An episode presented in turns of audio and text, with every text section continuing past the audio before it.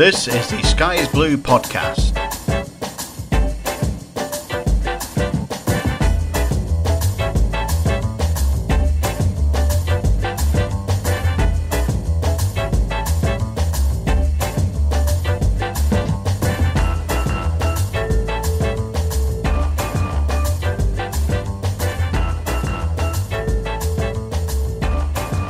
Well, hello there. We thought it was time to have a podcast. We've had one since Chesterfield were last top of the league. In fact, we've had quite a lot since Chesterfield were last top of the league. In fact, probably every podcast we've ever done has been since, since Chesterfield were last at the top of the league. But we can celebrate after seven games of this National League season. Chesterfield, if I'm not mentioned it already, are top of the league. So, uh, uh, me, Phil Tooley, Paul Fisher, Daryl Carpenter, and Stuart Basson will be, uh, well, enjoying what's already happened and looking forward to what's not happened yet. We're recording this in between the uh, fourth consecutive win at Huish Park, Yeovil, and ahead of a televised match against a team that did the double over as last season, Torquay United, who, despite being long term leaders of the National League last season, missed out in the uh, playoffs. Aaron Downes, of course, our assistant manager, and Gary Johnson, the manager who, at a recent lunch event, was named as the manager in the National League he most admires by Chesterfield gaffer um, Mr. Um, Rowe. So uh, he'll be no doubt looking forward to locking horns with somebody who he has a lot of time for. So seven games played, five wins, two draws, an average of two goals a game, clean sheets galore. Daryl, what's gone right? Oh, recruitment, Phil, first and foremost. I think um, uh, credit to the to the trust, to the board, to the manager. Um, we all felt he'd come in uh, and obviously turned the place upside down last November, December, and beyond. Did what none of us could see him doing, getting into the playoffs. Very unlucky, in my opinion, to go out, but we were short. Players who we all rated because they were better than what we had before, he clearly felt weren't good enough and he's certainly not afraid, is he, to um, take a stance, make a decision, whether it's going to be popular or otherwise, um, and go with his gut. And yeah, you, have got to admire him for that. So recruitment more than anything.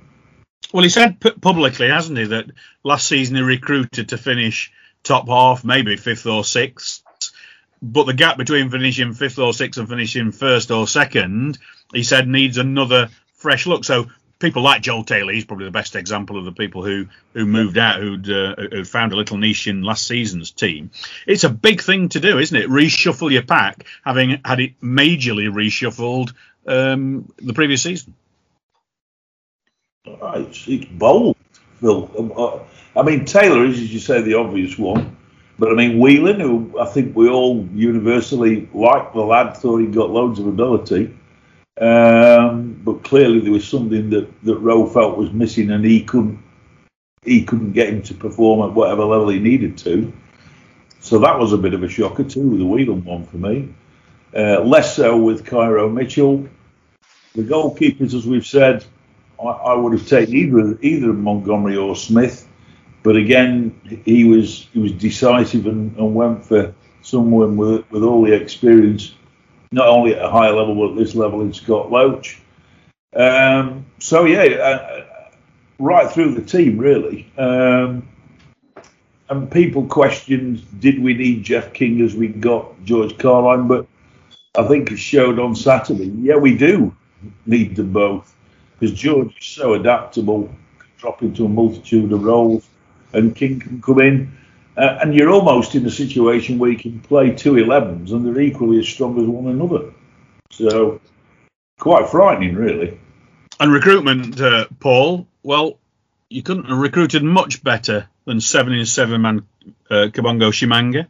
Um, we've drooled several times at Calvin Miller, and we drooled at him when he was playing for Notts County against George Carline at the end of, of last season. Fantastic performance on that day and uh, we've seen glimpses of the likes of Saidou Khan. Whilst the goalkeeper has still not necessarily won over every Chesterfield supporter, five clean sheets in seven matches you can't uh, argue with. And Jamie Grimes, has come in and seems a magnet to the ball going towards his head. So you know, those are, I'm not saying that's all of the the recruits, but they're the ones who are playing the most significant part, and they're all doing okay, Paul. Yeah, it's how much they've slotted in as well, isn't it? You know, look look really comfortable into the the starting eleven, don't they? Uh, yeah, Jeff King obviously got injured, didn't he, against uh, Wealdstone and kind of lost his place a little bit there, was brought back against Barnet. Perhaps didn't have his best game in that one, but Jamie Grimes, yeah, started at the right hand side against Aldershot, and that didn't quite work as well. But he he looks a real, real uh, sort of you know kick 'em and head him type of centre half, doesn't he? That complements the back three. Um, yeah, done particularly well. Calvin Miller, as you say, slotted in that left hand side, and he's he's played every game um, so far, started every game, I should say. He's not played all the minutes. Uh, Khan can't quite get into the starting eleven on a regular basis, can he? So that's because he's got the Mister Consistent Curtis Weston there all the time. And who would have thought? And he's he's he's he's gone against what I thought. I didn't think Curtis Weston would play as many games uh, this season as he. So I thought he'd be the one slotted in when there was a, a bit of an injury, but no, he seems to be the go-to man who can also help defensively as well because he can just slot in like a sweeper just in front of that back three and, and help out. So, but we're all going to be talking about Kabongo Tshimanga, aren't we? Really, with the seven goals in seven games and the phenomenal uh, start he's had uh, as a Chesterfield player. Um, with uh, one of the simplest of hat tricks he got against Barnet as well, didn't he? So, but that every time we go away, don't they? That all the press uh, that speak about you know Tshimanga all the time and how much uh, the talent he is, how much uh, other clubs wanted him, even in in League One and whatnot. And that was a that's a massive, massive coup that Chesterfield managed to get there. Well, he stopped the press talking about Tom Denton all the time, wasn't he? Who used to be the yeah. Uh, man they spoke of in the same way. But during pre-season, Paul, to pick up that midfield point, it looked like odds on that it'd be Oyeleke and Khan with Clark in front of them, and obviously Jack Clark's injuries has, has kept him out of of late. But you can't ignore Weston, and you mentioned about that shielding position. He was a supplementary defender at Yeovil in the first 20 minutes of the second half on Saturday, wasn't he? He was sensational. You know that barrage of six corners, I think it was in a in a row at the start of the second half in inside 50 minutes. You know that's when Yeovil were looking their most dangerous, wasn't it? I think uh, up until the hour mark. I think I think that, that at that point they were just firing balls in at Loach at the back post to try and he had bodies around him.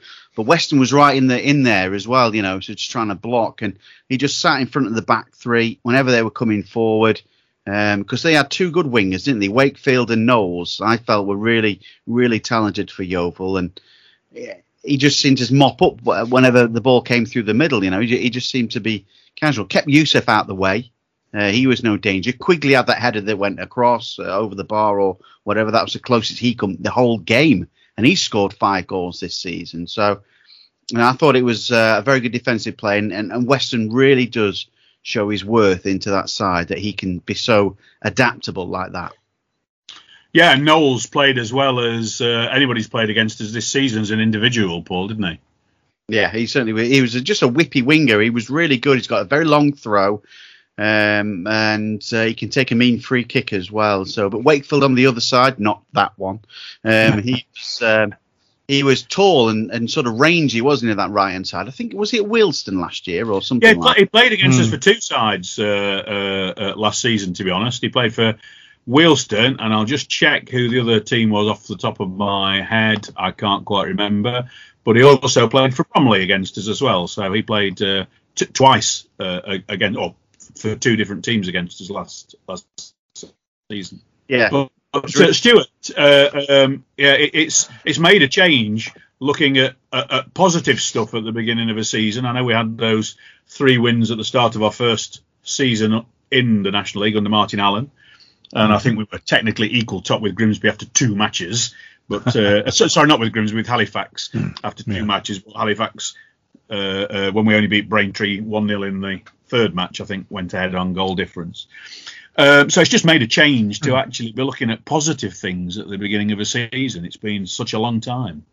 It has, hasn't it? And um, our seven, is it? We've played so yeah. far. If you add the five undefeated last season to that, the run is 12 games.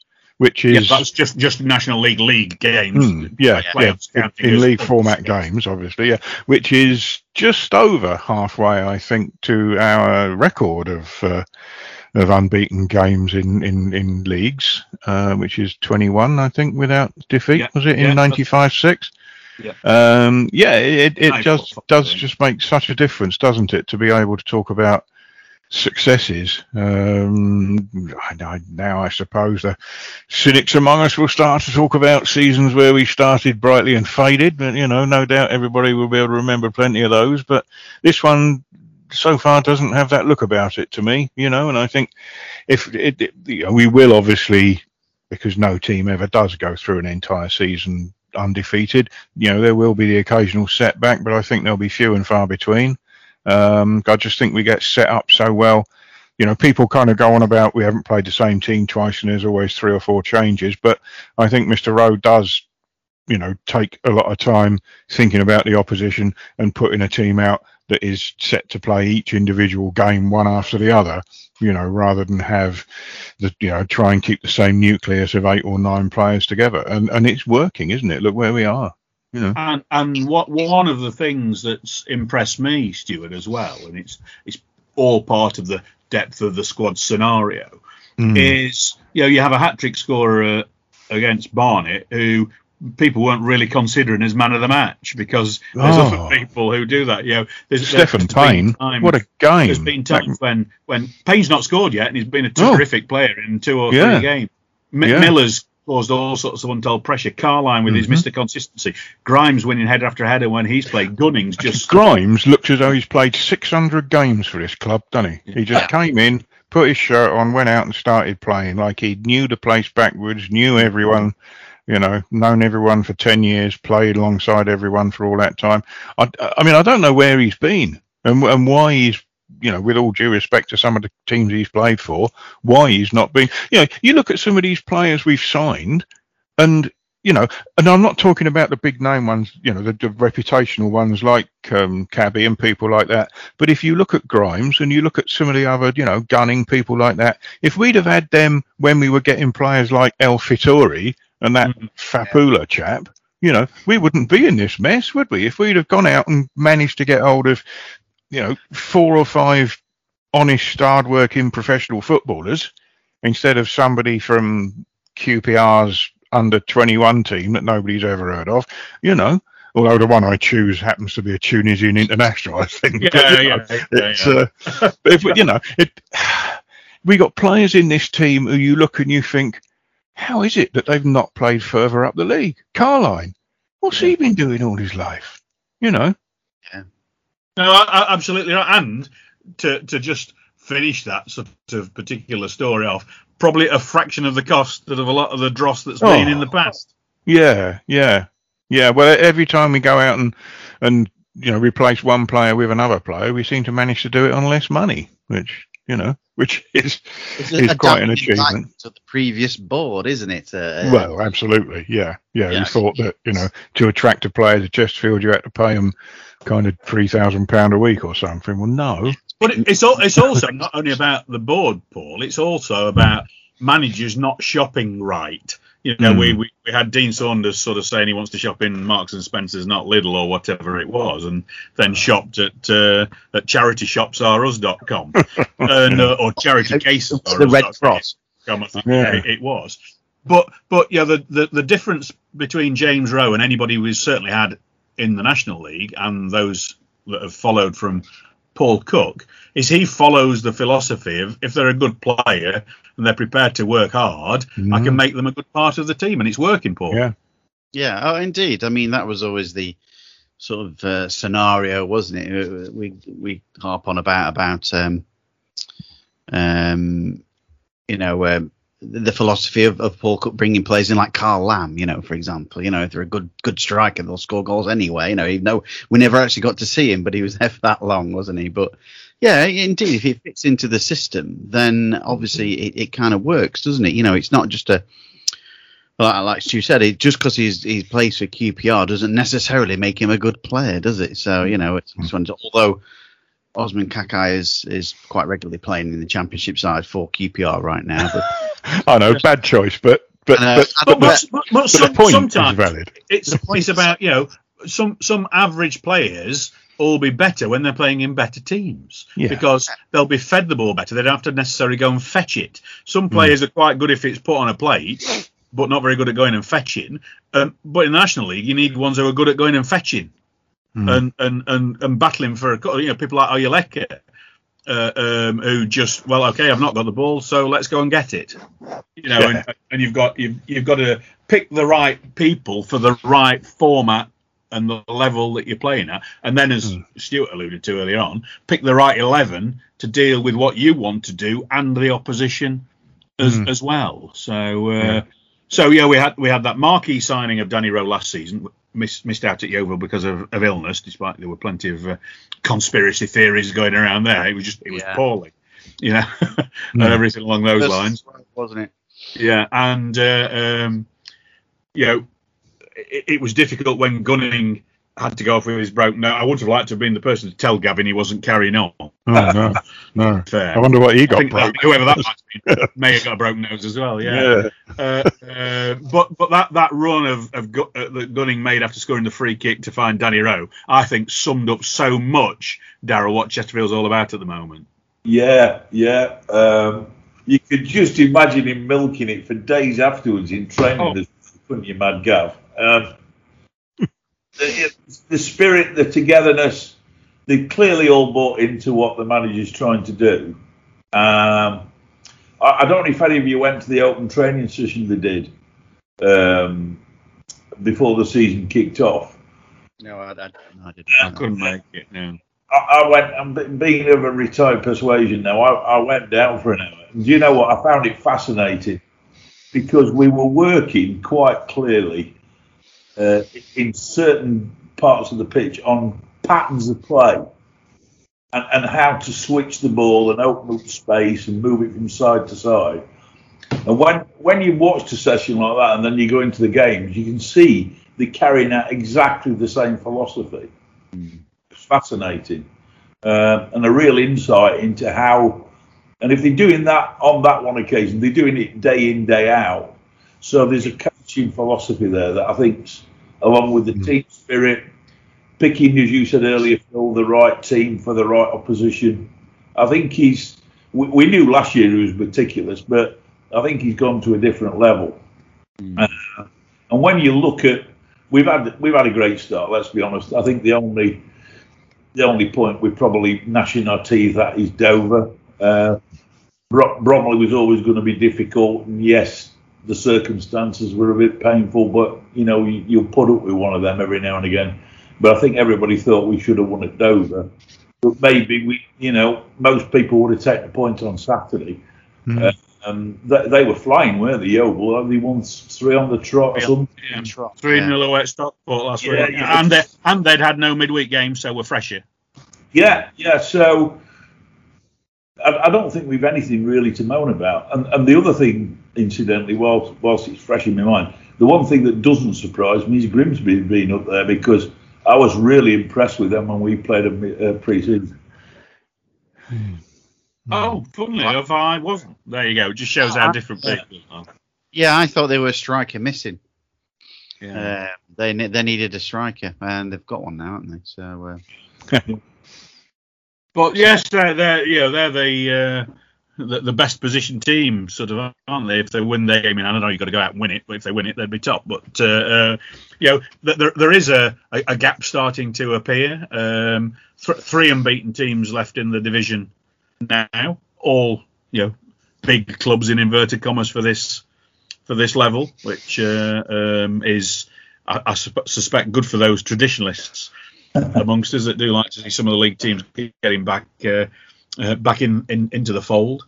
But um, yeah, the the yeah we we heard everybody who ever played for John Duncan, who was the last clean sheet king, really, um, that it was all about knowing what they had to do on the pitch.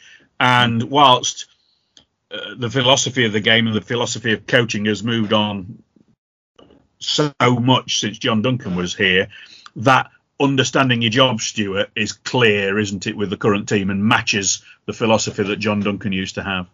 Well, absolutely. It it it, it is the organisation of it, and you know, people would would acknowledge that John Duncan was skilled, very skilled in that department, um, in such a way as to make it sound like a criticism sometimes.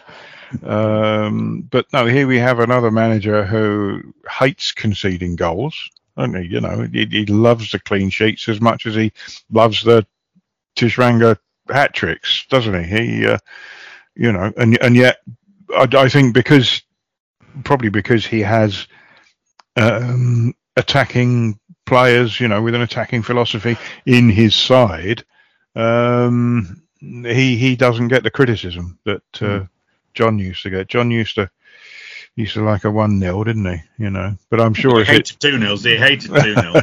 Wasted Well, goal. Wasted goal. people well, people say two 0 the worst scoreline in football, don't they? So why would you want to go and score a second one?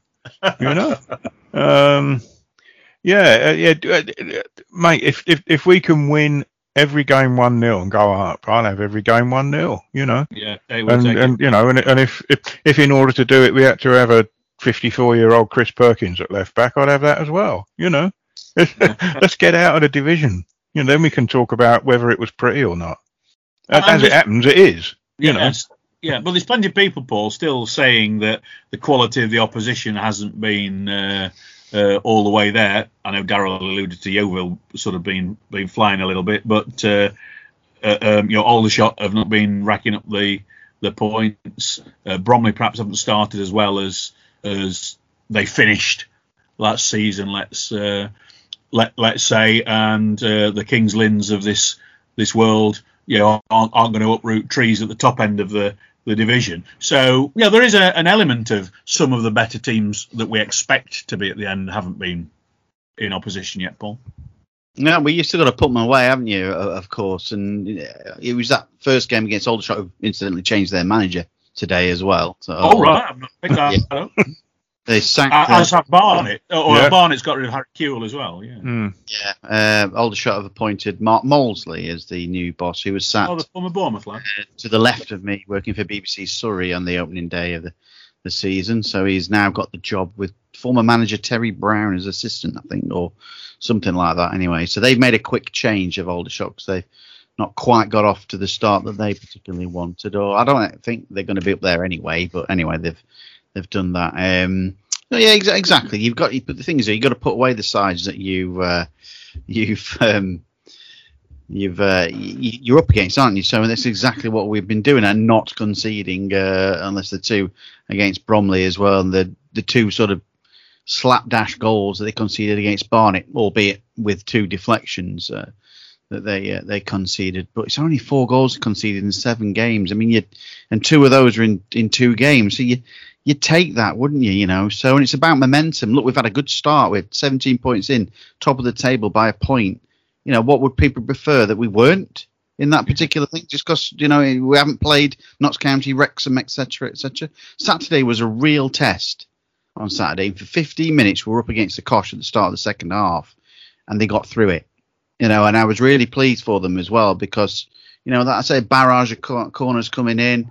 You know. The goalkeeper made one save, tipped over the bar, and you know they had lots of pressure in terms of possession, but not many chances, and that's exactly what the defence has been doing this year. And I think, you know, to say that we haven't played other other sides, I think it's been a bit um, sides of, of quality. I think it's true, but you know, it's been a bit harsh on the other sides as well. And we forced at half time, Paul, Yeovil to change their uh, views. Okay, it was 2 0 at half time, but they've been playing with uh, uh, Quigley up front. You, Yusuf's been a, a sub in every game and come on in every game. They've been playing that uh, uh, um, formation, that sort of uh, 4 5 1 formation all, all season. It's been pretty successful. They've won three quarters of the game, 75% win rate. So we've, we forced them to change it. Exactly. I mean, he's got five goals this season. Quickly, you know, he, he scored against Stockport and other other clubs as well. You know, he, he's he's 24 years old. There, quickly, just note about him, and he's on his 15th club you know, in loan. Um, but obviously, uh, as the BBC Somerset colleague uh, alluded to, Sheridan, she said, well, obviously somebody sees something in him. You know, to, to take him on loan, you know, at, at 24. He's obviously got something about him. He's on the best goal scoring run of his career and we largely kept him out. You know, Yeah. so in, into nothing. So, you know, I I- I think, um, yeah, I, I think that was a real test, and we got through it. Yeah, no, he only really had one uh, um, great chance header apart, and that was when he went round Scott Loach, and then you could just see him caught in two minds whether to because he was right by the byline whether to to shoot, dribble, or pass, and he just took that nanosecond too long, didn't he? And that was from an illegal throw that James Rowe pointed out that was eight yards further on than it should have been. Yeah, yeah, he was probably didn't point out the. Uh, yeah, I've yeah, seen probably- the thingy. Hmm. Yeah, didn't point out the several that happen in every match. To be honest, if you, but but the goal that Tshimanga scored on Saturday at Yeovil, Daryl, showed that quick thinking is what it's all about because he was second favourite when Scott Loach put that route one ball forward, wasn't he? He'd got he'd got two defenders with him, and uh, he was second favourite, but he had one aim and went for that, and his speed of thought and his speed of foot got him that goal. Yeah, I mean, if you were if you were their manager, you'd be pulling your hair out because the neither centre half attacked the ball. If you're hmm. James Rowe, you're thinking great thinking by Loach. He's looked up, seen he's on a potential one-on-one, two-on-one situation, but we know he's got pace. Just hit it, just and and hit it effectively, which is what he did. And the way he went past the first guy with pure pace and then strength and pace off the second one, and to keep his balance as he did, with the keeper coming at him at a rate of knots and still have the wherewithal to poke it home, that, that was a finisher, wasn't it? Really, that that was a top top class finish. You might call it a route one goal, but if you're if, if you're James Rowe, you you sat there purring, aren't you, with that? Oh, it's- it was a thing of beauty, a thing of Yeah. beauty, no question about that. And talking about uh, goals, Stuart, as the uh, major arbiter of the dubious goals panel in uh, in the future history, who, uh, who who who scored um, who scored the first one at Yeovil? Um, well, it was a blue blob on the highlights. Um, I mean, I, I couldn't the even. highlights. Uh, yeah, I, I, I had my binoculars out to watch the highlights. Uh, yeah, absolutely. And somebody runs up and appears to kick it, and then everyone's leaping about. I mean, you can't tell where the ball went, which post it hit, if it hit anybody on the way there or the way back. You know, unfortunately, we we well, say unfortunately, why not? We rely on eyewitnesses um, to uh, to give us their informed opinion, really. Well, I but think uh, Paul and I both were of the opinion that it was a Grant Smith own goal, but we Hmm. wouldn't argue too much about Oyeleke. And I did see a No. tweet from uh, Oyeleke that said, "Great to get on the score sheet." yeah. Which the first response was from Jeff King says, "Well, you didn't score." oh, oh, oh, bit of team spirit there. Um, yeah, yeah. Well, yeah, I mean, I ha- having a leaning towards the historical side of it, I, uh, as I think I tweeted at the time, I've not found a case of a former Chesterfield player scoring an own goal for us ever. So it would be nice to have had a first, but you know, it, it would also be nice for Manny Oyeleke to get ten this season. That Yeah. being one of them, you know. Yeah, no, So no, I'm- I, I, I, it- abso- it- it- absolutely right. I, mean, I, I think it'll go down in the record as Oyeleke Yeah, asterisk. You know, some some credit this is a Smith own goal. Yeah, because of course we've seen ones like that. It could have been on its way in. It could have been going across the Hmm. line and hit the other Well- post and gone in. We've seen ones do that, haven't we? Worst one I've ever seen was Byron Webster. Was it the Burton Albion player putting one into the north stand at the new ground Yeah. that was going to go 18 yards wide if it hadn't have hit Derek Niven and flown in, Yeah. and they gave the goal to Webster. You know, Yeah. I mean, I mean, so- how on target does a shot have to be on target for it to be the player's goal? Absolutely. A- And we, we, we, we alluded to the Barnet deflections earlier on, and having seen Hmm. much better quality, one of the Barnet deflections from uh, the lad Granville clearly deflected off his own player, Marriott, Yeah, and that Not- should be down as Marriott. Yeah. not his Mhm. goal. It, Yeah. it, it, it's you know people are going to argue the toss about it. You know, it, well, hopefully people will have more important things to talk about in their lives. But those like us that haven't are going to argue about it for years to come. Yeah. Um, you know, whole that and all the other ones going back through history. Yeah. It, uh, I, I found one going back um, to the early 50s that was given. Uh, I'd, I'd read an original report in the Derbyshire Times and it said that so and so had a shot and it hit an opposition player who tried to clear it off the line but hacked it into his own net. So you you see that description, you think, oh, we'll give it to the Chesterfield player. But I've since read another match report which says that the Chesterfield player was actually taking an indirect free kick. So if you take the opposition player out of the picture and the ball goes straight in, no goal. So it has to be an own goal. Otherwise, it isn't a goal. You know. Th- th- th- These are important matters of life. They are. They are. They, I mean, COVID-19, stuff Brexit. Let's talk about own goals. You know. much more important. It might be important to Manny if he's got a goal bonus. He might. Well, absolutely. Yeah. Yeah. Well, he should have. He should have hit. He should have. Well, he missed and he hit the post. Yeah. Yeah, yeah, yeah. But a, sh- a, sh- a shot that hits the post is not recorded as a shot on target. so he scored with a with, with a shot that wasn't on target. Then. Yeah, Not many players do that, apart from him and Byron Webster. Yeah. And of course, But anyway, a, a, a pretty good, a pretty good start to the uh, to the season. We've talked about the camaraderie, the uh, the, the team, the togetherness, and uh, uh, and everything else. So, uh, well, I'll tell you what, we'll be back in a sec, and we'll talk about an awful lot more of stuff, including off the field stuff, and we'll take some questions on the Sky is Blue podcast.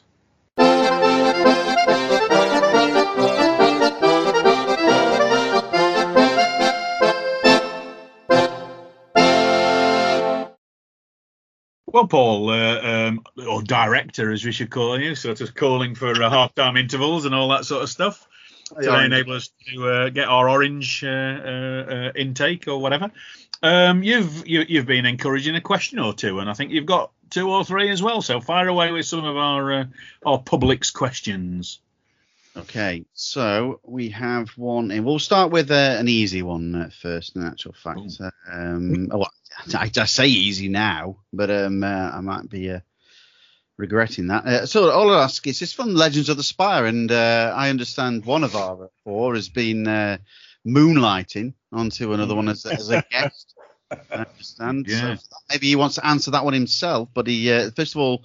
Uh, uh, Dave says, All I'd ask of you is you could put one player from Chesterfield FC history into this team, this current team we've got now. Who would it be? I mean, wow, that is a. Uh, how many players have played for Chesterfield Football Club, Stuart?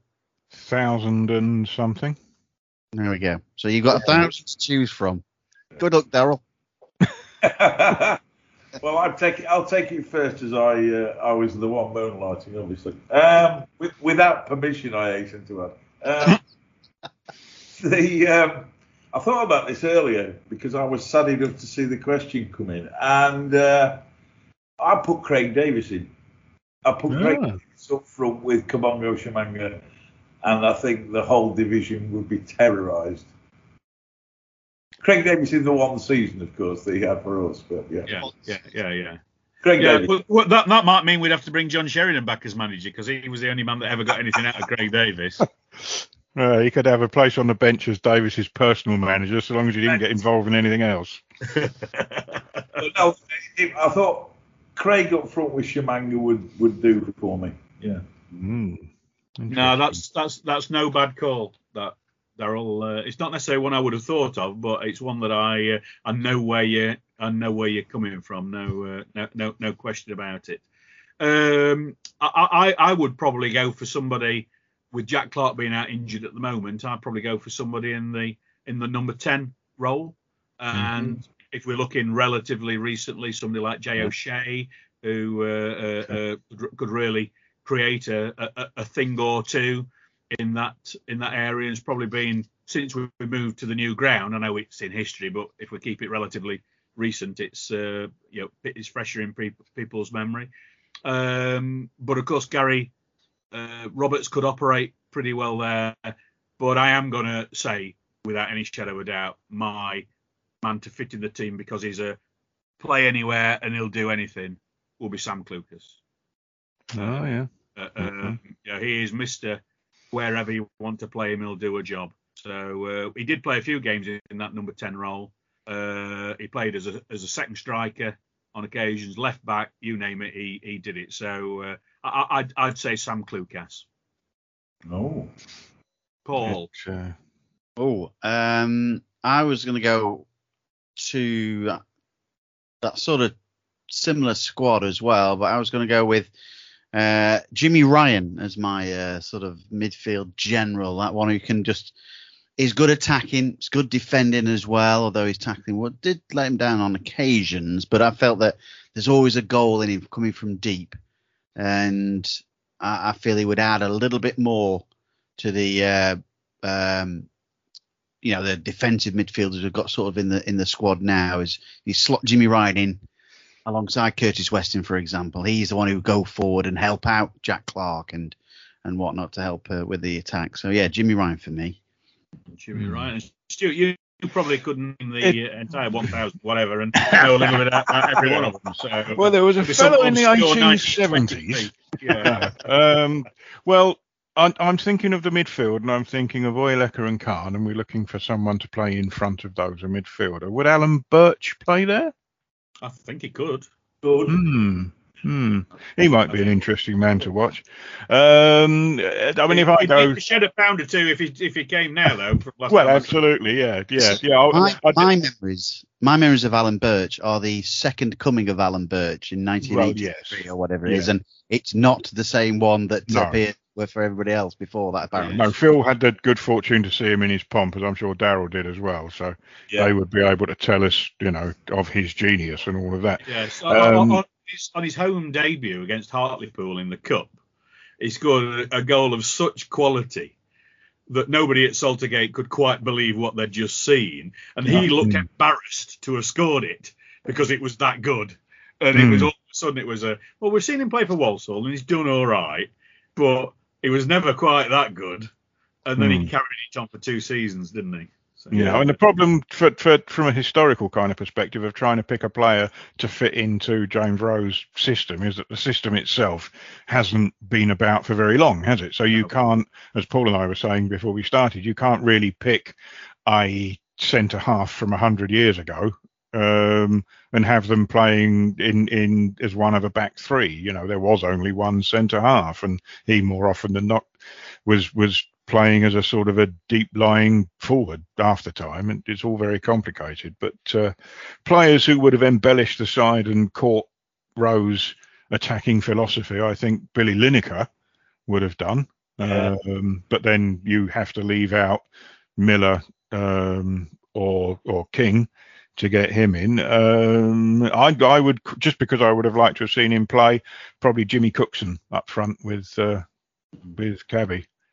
You who of course was in my uh, was in my thoughts earlier when we heard the sad news about Jimmy Greaves uh, Hmm. passing because Jimmy Greaves became the fastest man ever to 100 goals in the football league in, in number of appearances to beat the record that Jimmy Cookson previously Yes. held from the 1920s. Yeah, yeah. Most of those goals scored at Chesterfield, I think, as Yeah, well, weren't they? Uh, just a few at West. Brom. Yeah. Yeah. And so, you know, that was my immediate thought when I heard about uh, about Mm. Jimmy Greaves that fellow Jimmy Cookson Yeah. uh, uh, was the man who held the, the, the quickest 100 goals record and Mm. probably is still the second quickest in all time. I don't think anybody's got anywhere near what Jimmy Greaves uh, No. uh, uh, uh, achieved. I was reading some of the Mm. obits today, and when he was just going through the hat tricks, because his, his spell at Chelsea to start his career was impressive scoring Hmm. but it didn't measure up to what it did when he started at Spurs when it was Yeah. a hat trick four four five two four five you know and it oh wow you Mm. know and uh, it, it elevated him into something uh, something very special sad that I never saw him play live No. but, um, yeah there, there, there you go so uh, a, a, a great loss thanks for that uh, question Dave what next Paul yes, well, there's a reverse of that. oh okay Uh, this, but make it the worst player you can think of. And the example shown by Keelan Ritchie, thanks for getting uh, in touch with us there, would be amusing to line up with Boa Morte playing left wing back. So taking over your Clucas role, role. But Boa Morte actually was pretty good, I thought. What do you think he did all right? He, he- he was on his way down when he came to Chesterfield, but flipping heck, he won loads of caps for Portugal and medals and all sorts of stuff, didn't he? Oh, so yeah. I I think Keelan, if you think he's the worst player ever, you're obviously not as old as us. yeah, yeah. You should have come Uh, a season I, or two I- I- earlier. I would have Hmm. to slot in. There's no question. I'm going to go first on this one. I'm going to uh, to, to, to to use my position to uh, get in there first, and it would be Alan Boxall for Mad Gal. Alan Boxall for Mad Gal Uh, would. Uh, uh, would would render the team onto a different level. Sadly, not upwards. You were going to Hmm. say him, weren't you, Des? Oh yeah, Uh, by far the worst player. Bloke. we've ever had. I mean, a thousand players, yeah, two of us Oh, on this podcast pick him out. outstandingly bad. I mean, shocking. He well, could I'd, I'd, I'd, sorry, I'd have picked him as well. I've never saw him play, but I've heard so many people bang on about how rubbish he was. you know, it's, uh, Well, yeah. Yeah, uh, I've, I've only ever I've only ever known two Chesterfield players booed when they came on the park. Terry Curran was one of them, sub Oh. against Grimsby, and Alan Hmm. Boxall was at Doncaster at Bellevue. and uh, uh, he, he had a few Hmm. games at Scunny as well, didn't he? And uh, Yeah. Uh, uh, and, and we'd not learned by watching him play for Scunny. Hmm. But Mm. part part time player, I believe. I think he was a school teacher, Stuart, if I remember. Yeah, I believe he was. Yeah, yeah. I'm not entirely sure what he taught. I hope it wasn't association football, but uh, you know. um, So, uh, yeah. Bo- Boxall's on a hat trick. Paul, is he Uh, is he going to become the next David Reeves, four timer? yeah, no, I um, I'm not going to go for him because I have vague, vague memories of him, but obviously I'm too young to pick up the whether he was rubbish or not. Oh, here we go. It- yeah. Realise I'd pick up. It was uh, it's Laurie Pearson. He came on Oh. as a substitute at Shrewsbury. Mm. Last sort of quarter of an hour. His first touch, he picked up a yellow card. Mm. And then it was completely anonymous, and we never saw him again. After that, he didn't touch the ball. He- I, I, I, I, got- I don't think he actually touched the ball. I think he got a yellow card, and we never saw him again, and that was it. He- Well, I that- forgot he existed until you just reminded me. We had a few. I do. We had a bloke at Rochdale last match of the season, and I think we won there. We went there and got absolutely mullered. Um, Scott Kopel, I think his name Yes, was, son Scott of. Kopel, yeah, Yeah, son Sort of. of Frank But- Kopel, Dundee United yeah, legend. yeah, remembered only by any of us for being winded by the football at some point during the game and spend most of it rolling round clutching his stomach. Poor man, you know. But Well, I'm, we had I'm a centre half. sure- Sorry, go on. I'm pretty I'll- I'll sure just- that that one and only uh, Kopel match ended up with him being selected for the drug test, and he wasn't able to provide the sample for a long time, and therefore, and also missed his train back to Scotland. I wonder if he got his papers from us before he provided the sample. I don't know. There was a there was a bloke we had in uh, the 1900s who, um, when we didn't have a reserve team, and the only way we could try players out was by playing them in the football league team, seeing what they were like. We had a guy from Liverpool play for us. Came and, and I think we were playing at Glossop or somewhere. And um, half time they swapped places with Herbert Mundy so that less damage would be done. And this bloke went left wing. At the end of the game, he put his coat on, we gave him his train fare and told him to go home. Don't come back. You're not coming back to Chesterfield with us, mate. Go back to Liverpool. Yeah. so we've had a few. We've had Well, we a few, we had haven't we? and, and most of them, from vague memory, all appeared under John Duncan, where he gave him gave him half a game towards the end of the season. When, yeah. when we'd secured our Yeah. position in the table, and he thought, well, I'll try a lot of things here. Yeah. Yeah. Jean-Jacques Misse-Misse half a game as well. At Gillingham, yeah, yeah. but- yeah, but what a what a name! You can't, know. you can't. Yeah, we went hold a missing, missing after him. that. Uh, and and uh, I, I I went I went with a few pals, including uh, Howard Burrell, to a game at uh, Anderlecht. Several years later, they were playing La Louvière, and Oh. they were wondering why some re- some irrelevant English people in the stand were going berserk when the La Louvière team was read out and it included Jean-Jacques Misse-Misse. Oh, So we were we were unfeasibly excited that he'd been found. You might many actually watch 90 minutes of him. Yeah, well, fantastic. just speaking of uh, former Chesterfield players, um, well, one player who only played in the um, in reserve because we couldn't get a uh, an international permit for him, I think, was Honour Gombami. Yes. Oh yeah. Mm. Well, I, I saw him play um, against Cercle Brugge um, for a, I think he played for the uh, Germinal Beerschot, I think. Yeah, he did play Yes. a bit of shot. Yeah. yeah, uh, came on and played for, for them against uh, Cercle Brugge. So he came, but he wasn't actually a Chesterfield player for vague memory because he he'd only played in a couple of friendlies. No, hadn't they- uh, I, I think it, I it think- beefed up his um, his um, international credentials. Well, I, yeah, and I also think his birth certificate came from the same people that provided Kanu's birth certificate as well. and you know, he'd said he was like 21 or something, and he was actually about Uh, 28 or something like that. as the original uh, as the original Belgian Spireites, uh, uh, who are uh, Danny Kirschkamp, Sven Kirschkamp, and and uh, and uh, Johan uh, uh, are Royal Antwerp fans. Um, you know, I've, I've become a Royal Antwerp fan, and of course, Germinal B- uh, Beerschot are their deadly rivals, but they don't call them Beerschot. No, that's what they call them. Yes, exactly. Hmm, But it's I can imagine. So one, one more question, uh, uh, Paul. I think you've got. Well, it's a, a long, long-winded one. It comes from John Oh, Bennett. okay, go on. Uh, so you can you can start with this, Daryl, again, because you uh, you know uh, the trust has handled matters pretty well since taking over. I'm pretty sure majority of fans happy with what they've achieved. So, with this in mind and keeping things in context, is the announcement of Mike Warner in what appears a pointless role something of an own goal?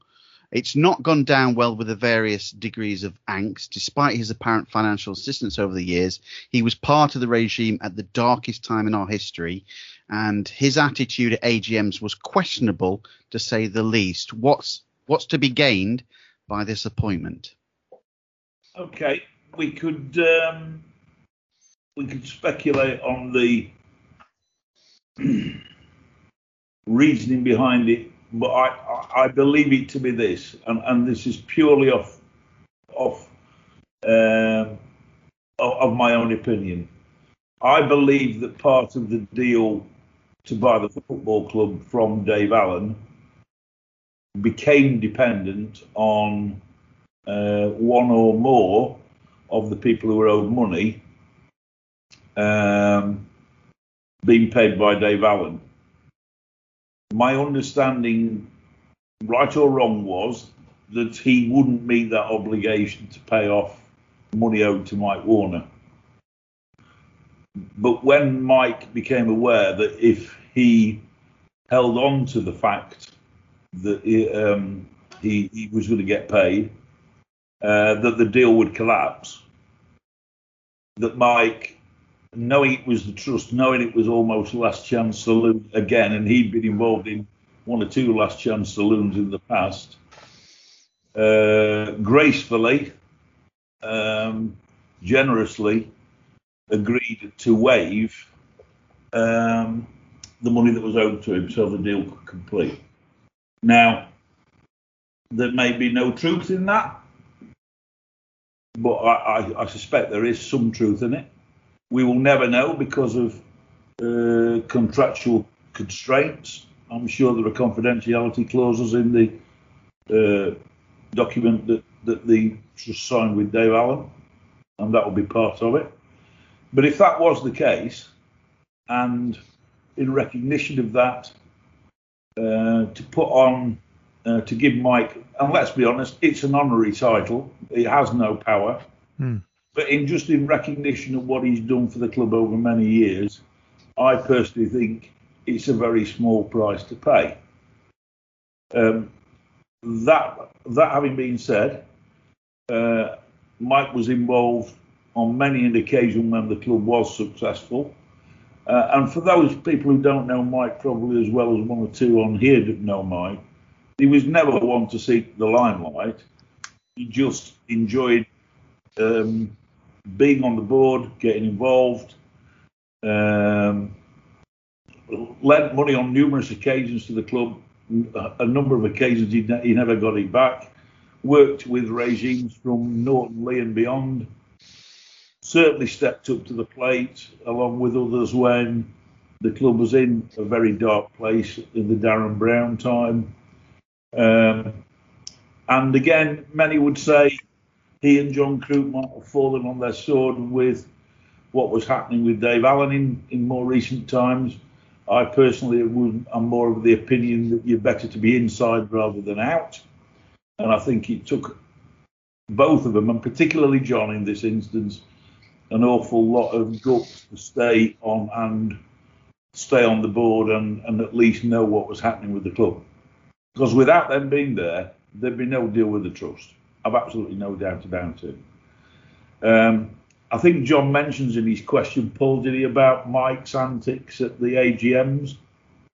Yes. Yeah, and and and, uh, and I would say that I, I stood at the last couple of AGMs when Mike was chairman, and let's face it, it wasn't a job he either wanted or, or was particularly cut out to do. And I did think he was dismissive of people and tried to make a joke of it. And I think that that certainly rubbed up one or two, including me at the time.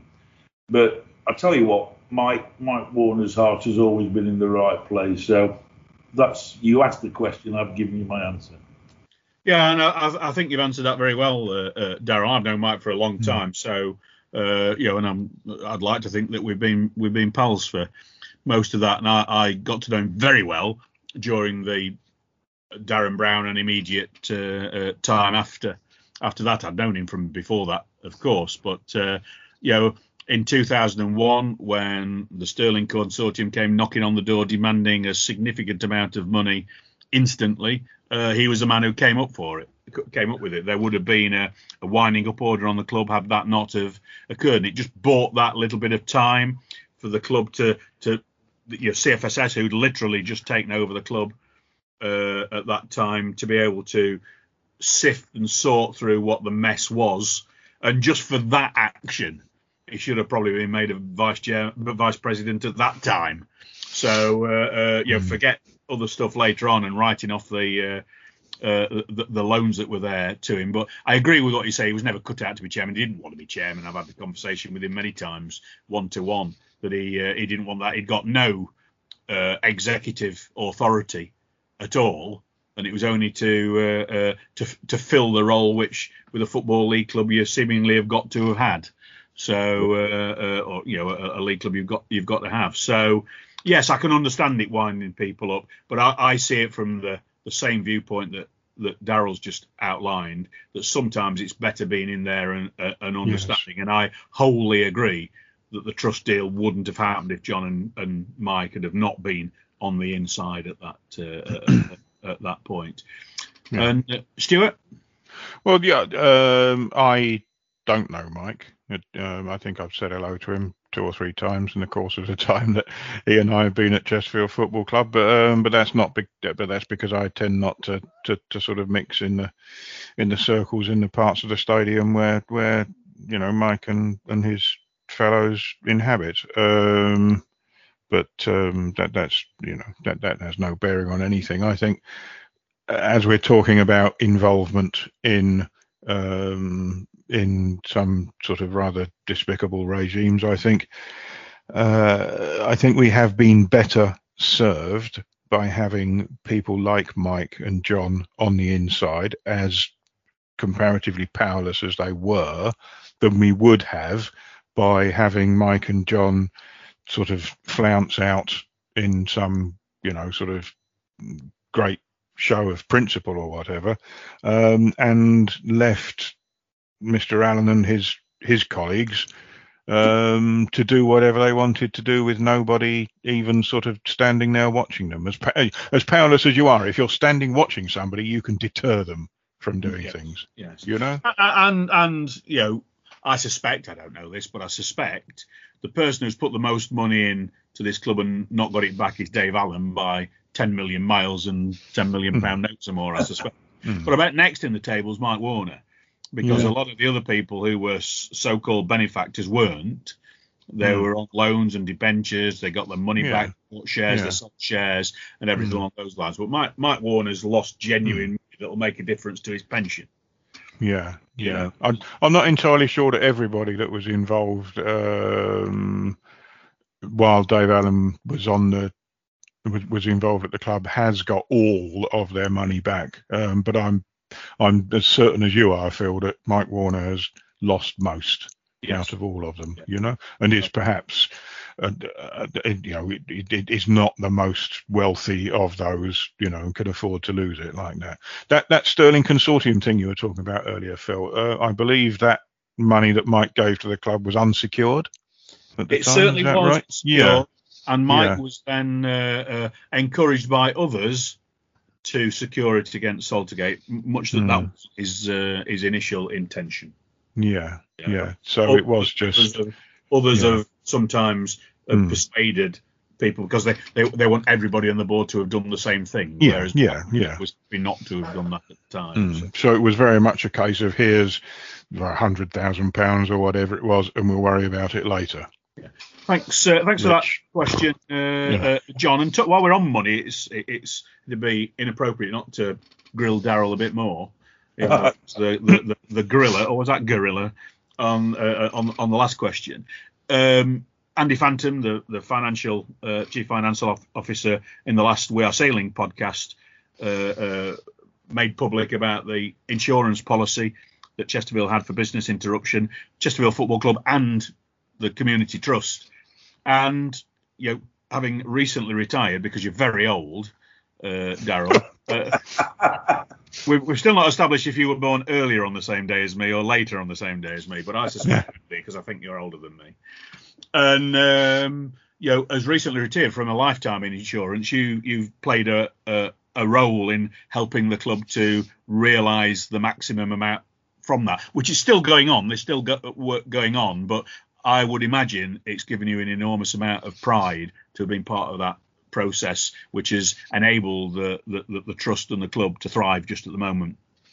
Yeah, I mean it's it's it's been a very difficult period because within weeks of taking over, um, I received a call from uh, from recruit I've known longer than I care to remember, who said to me, "A little bird tells me you're retired," and I said, "Who's been blabbing Phil Tooley?" So I was obviously right there, and um, and. Uh, and he said uh, we've potentially got cover for business interruption for COVID.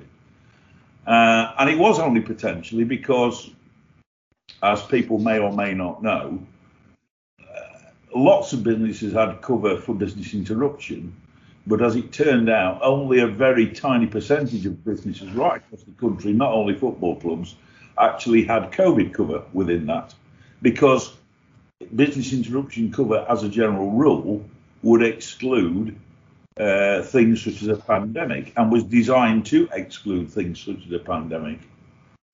However, there were a number of insurers, um, Hiscox, AXA, one or two others, who had, let's put it this way, foolishly written some policy wordings rather badly.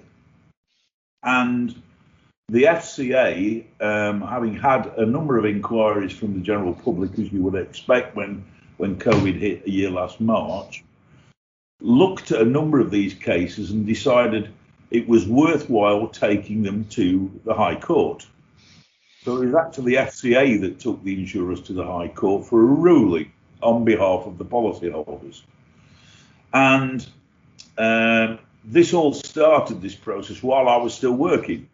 Um, and it was only really resolved late, it might have been late last year, early this year, after a number of appeals and so forth, and actually went to the Supreme Court when it was finally agreed that this, there were three or four insurers involved, had indeed fallen foul of uh, of their intended policy wording and would be liable.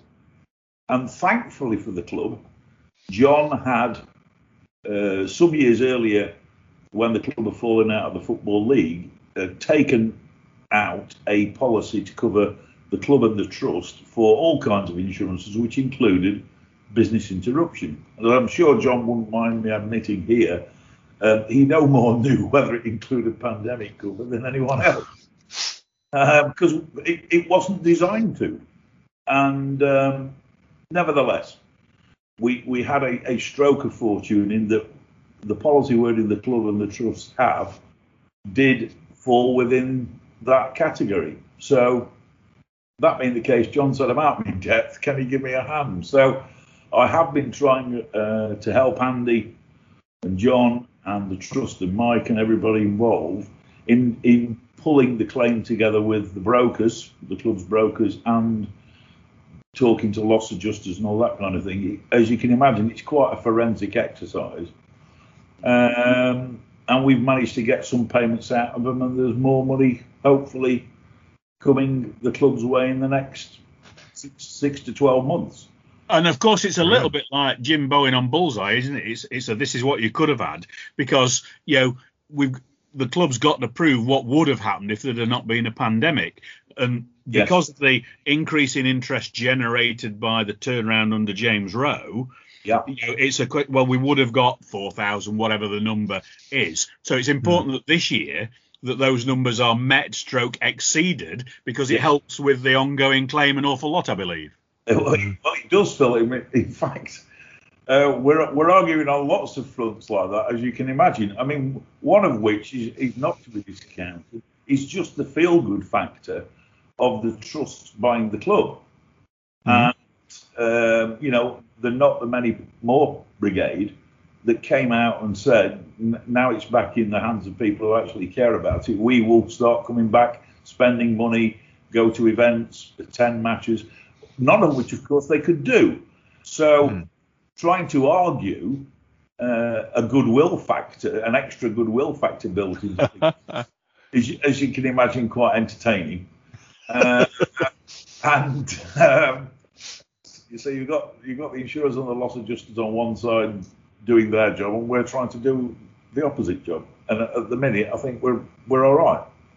Um, but yes, it, it helps. You know, we, we were arguing that um, I think I think they were trying to to base some parts of the loss of income on uh, on an average attendance, for instance, of about three thousand eight hundred. And we we argued all along that you know there's there's no real evidence that that would would have been the true gain. And then when you build into, as you said, Phil, you know the success we started to have under James. I mean, from January February onwards last year, we'd have we'd have been having seven and eight thousand. And when you were playing, uh, you know, teams up at the top, the Wrexhams and the Hartlepools and teams like that, you know, and, and Stockports and whatever, you'd have been locking the gates. But obviously, you know, you can imagine the quite interesting conversations to try and get that point over to the lost.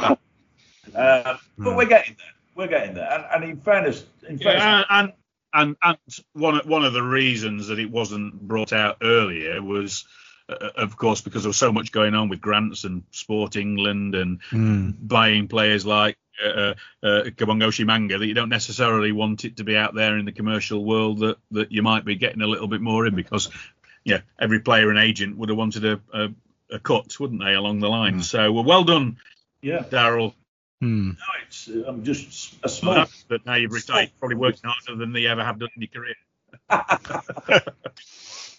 Yeah, but it's so uh, uh, there very, very interesting and ongoing, as they say. Yeah, lo- lovely. Right. Uh, uh, um, is is there any? We're looking at how much time we've uh, we, we've had. Are there any other points that we've not made yet about anything? Paul, uh, Stuart, Daryl, that we want to make? We'll start with Paul. He's been uh, quietly pressing the record buttons for a while, while Daryl's been dominating the our, our, our loney podcaster. Well, what what I'm pleased to see is that we've got the FA have got trust back in the club, and they're back again. Uh, England under 20s playing Yeah. Italy under 20s on the 7th of October. At the moment, the tickets are East Stand only, um, but it's it's pleasing to see uh, that the FA have got trust back in the club, and uh, hopefully many more games to come as well after that. Yeah, they, they they always were absolutely delighted with the crowds that came to Chesterfield. I, I know one of the younger age groups. It was one of the earlier ones. I, I was, you know, I think the crowd was three thousand or something like that, and I was a little bit disappointed. I was talking to one of the FA guys there. I Was absolutely delighted. So we normally get about 250 Yeah. for this type of match or whatever. So uh, so they've been really really uh, uh, delighted with with with how things have gone, and the fact that it's it's Italy coming as well. I'm sure there's I'm sure there's plenty of our uh, mutual friends of Italian extraction that are absolutely delighted to, uh, have the opportunity to see England play Italy in Chesterfield. So I'm, I'm, I'm really looking forward. as well, Phil. fiver. Tickets- Fiver for adults, two pound fifty for concessions. That is brilliant, really Yeah. good from the FA. And it's, And, uh, no, it's and no doubt the trust are doing school offers as well. oh, I would, I would assume so because these bookings are group bookings as well, isn't there? And the kick-off time's quite friendly. It's seven o'clock till nine. You know, you know the kids can can come out even though it's after school. I don't know if it's after him or not. I don't know, but But um, but it's still, you know, that, I think it's a really good, uh, really good time, and the ticket prices are really good. Yeah, and then Stuart have been uh, all the internationals have happened at the uh, ground because there's been tournaments and ladies' games and everything. It's it's quite a long list, isn't it? Really. Yes, it did. There are quite a lot of under 16 games, aren't there? We seem to have been the under 16 Wembley for the uh, for the for that particular England age group over the last um, 10 years. Um, but yeah, women's matches, um, all, all, sorts of stuff. It, it, it, walking football, of course. We've had a walking football European Championships here at one point, haven't we? Um, yeah, yeah. It's, it's really, really good to get the club's name back out there, as you say. You know, and it really does show that the FA have confidence in everything about the way the club is being run and managed. I think the line to argue against the fact that geographically not not uh, not not close to St George's Park. Mm. It's always good. Yeah, Daryl, any uh, anything you want to add?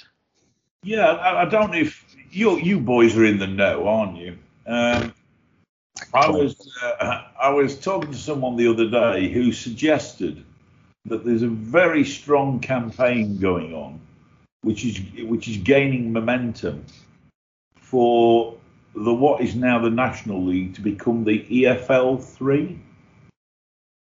Really? Oh, all right. I, I, I'm I'm not in the know about that, but I'm not surprised. Mm. Well, um, I, I, would think at that point they've got to eradicate the part-time sides. Um, you'll have to become full-time. So, yeah. um, so until those particular sides agree to that, then it'll be no. But then again, I think they'd be outvoted anyway, wouldn't they? Because there's not that many sides. There, there are probably enough sides in the regionalised divisions of National League, such as York City, um, who would jump at the chance of stepping yeah. up one league and going full time, yeah. and and joining in EL three. Yeah, interesting. Yeah, well, when James went there, that was one of the things that Gloucester City wasn't it? James Rowe went. Mm. So Mm. Uh, plenty are willing to, to do for it. Mm. County have been doing, and uh, uh, of, of, course. But uh, anyway, let, us let's, let's end up with talking about uh, Chesterfield again um, on telly yeah. next week. Then three. They're all key, aren't they? Uh, Woking, Southend, and Wrexham, back-to-back fixtures. So, what will be a good return, Paul, from those four games? Um, I think if you look at uh, three coming up, so Torquay, got to win your home games. I'd say um, Woking away, got to be, we've got to win. You got to think about winning that game, haven't you, mm-hmm. as well against Woking. Um, followed by the game off, and then you got uh, then Wrexham, isn't it? Uh, we, we should be an absolute crackerjack of a fixture, shouldn't it? That I get away at Wrexham. Game being up, extra rest going into the interest, and they'll be playing at the second. Yeah. It was thinking from uh, from uh, the the board and uh, James Rowe, I'm sure, of giving yourself a uh, a game off, having played the the previous Tuesday. So to give yourself a week off, I think that's smart thinking. Hmm. Yeah, I think I think we. I think our lines Oh, we're losing you, My Phil. line is dying, Paul. I think. Phil's. Uh, is it me you're losing or? I think it's Phil we're losing. Yeah. All right, might be me. I've, I lost it years ago. Let me take my uh, let me take my audio off, and it might make the video a bit uh, my video off, and it might make the audio a bit better. Right, I've taken the video off. Has it made the audio better? No. Mm, yeah, I think so. Slightly better. I might. Anyway, Anyway, we'd all, we'd all take eight points from those four games, wouldn't we? Win, win, draw, draw. oh yeah. Thing on on on, on those uh, uh, uh, those games, and of course, sad about Haydn Hollis. We've not, really covered mm. him with it. And had one earlier in the season, so you've got to feel for this. Jack Clark. it's soon in November, hopefully he'll be back in, and then it's Christmas time, and we might be looking for Akwasi Asante when he comes into the, the side he he could have answered the question where which player do you want back in the side? It might have been Akwasi Asante. Mm. Wow, mm. that's it. It's, you see him in flesh as well. Yeah. So, not, nobody's actually yeah. seen play other than via stream, have they? So um, Yeah. something to look forward to.